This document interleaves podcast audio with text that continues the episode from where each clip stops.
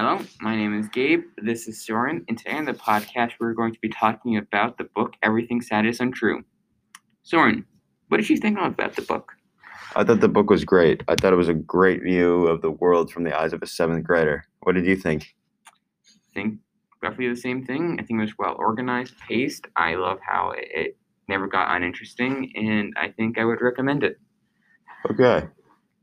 So, um, before this podcast, we emailed Daniel Nayeri to ask him if he could come on today, and unfortunately, he couldn't. Uh, but we emailed him a Q&A, and he emailed us back with some uh, questions and answers. All right, I will be answering. I will be asking the questions. I'll be answering the questions.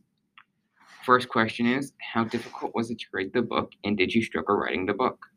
I was terrified of telling this one. It was the story I was most familiar with, but I also felt a crushing sense of obligation to my family to get it right. So it took me years and years to finally finish it. Second question was: What was your favorite story to tell, and why? I like telling the story of the poop trench and the tornado because both of them are so bonkers that people can hardly believe them. The people in my life, Ray, my sister, etc., were so were all so driven, and I'll admit, I was too. Playing tug of war with her tornado was just the type of thing I grew up thinking I could do. Third question is: What do you love about writing, and do you think it can have an impact on people? Sure, writing has an impact on people, but it's a fraction of the impact that people have on people. That part is always important for me to remember because I love writing. I love crafting interesting sentences, and I'm always in danger of overvaluing it more than uh, loving the people around me. Fourth question is: What did it feel like to look back at all of these memories? As a writer, it's important to embody a scene, get into it, and feel as the characters would feel. But there isn't also a part of you that is removed from the experience, crafting it with the same cold precision of a carpenter carving a block of wood. If you keep the balance of the pathos, the feels, as some of the youngins might say, and the technique, then you can create your best work. Last question is: Would you change anything about this book? So many things. I can't read the book without cringing, so I tried to avoid it as much as possible. Anytime I'm asked to do a reading, I spend most of my time rewriting the pages in my head. And the fact that there are any passages at all that I'm proud of is a big accomplishment for me. There's an oft quoted phrase that artwork is never finished, only abandoned. I feel that way. And that's the end of the questions that we sent him. Okay, so next I'll be reading out some quotes conveying power throughout the book, which is a pretty big theme, probably the biggest theme throughout the book. Um, so the first one would be maybe I should thank him for showing me that any power of one person over another is built on the threat of violence. So I think that this quote is trying is like trying to depict that power is kind of built on threats for the most part, or it's most easily built on.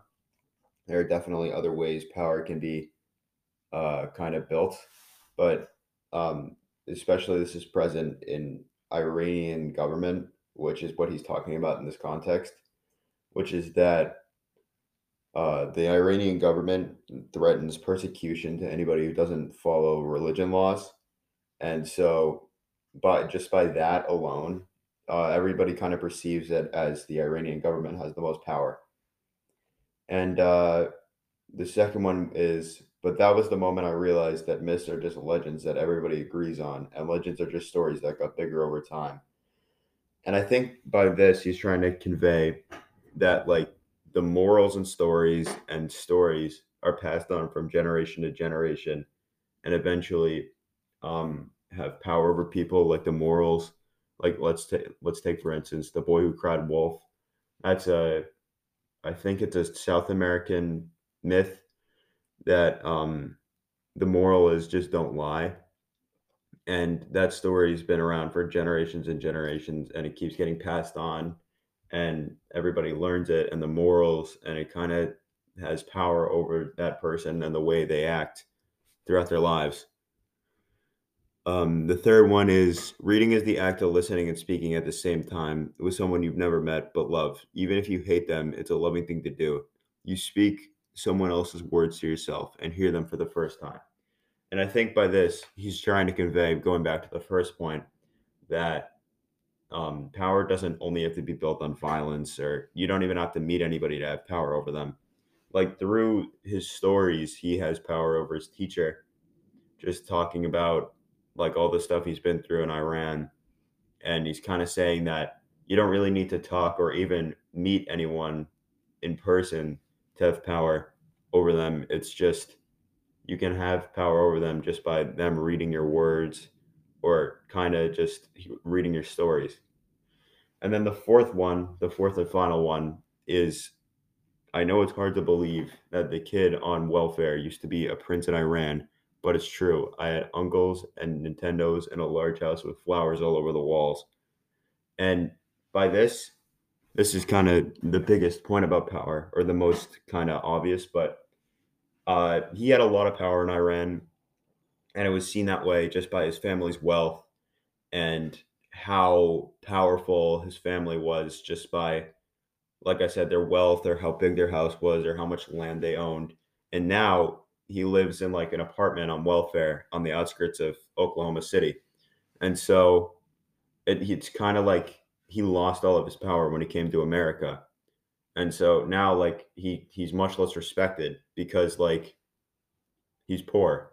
And so everybody just kind of takes more pity on him, I guess. And yeah, that's that's it. Thank you for listening.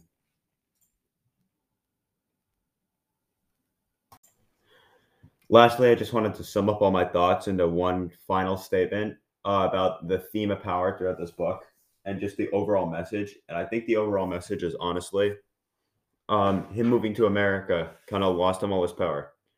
Uh, him moving from Iran to America, they had to leave everything and just get out of the country as fast as possible.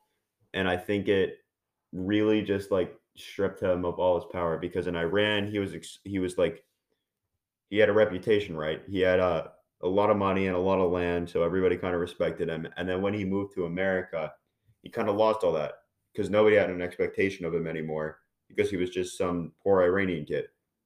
And um, I think that really is the main theme is that power is built on wealth and expectation of how this person is going to act or be just based on their financial state and thank you for listening.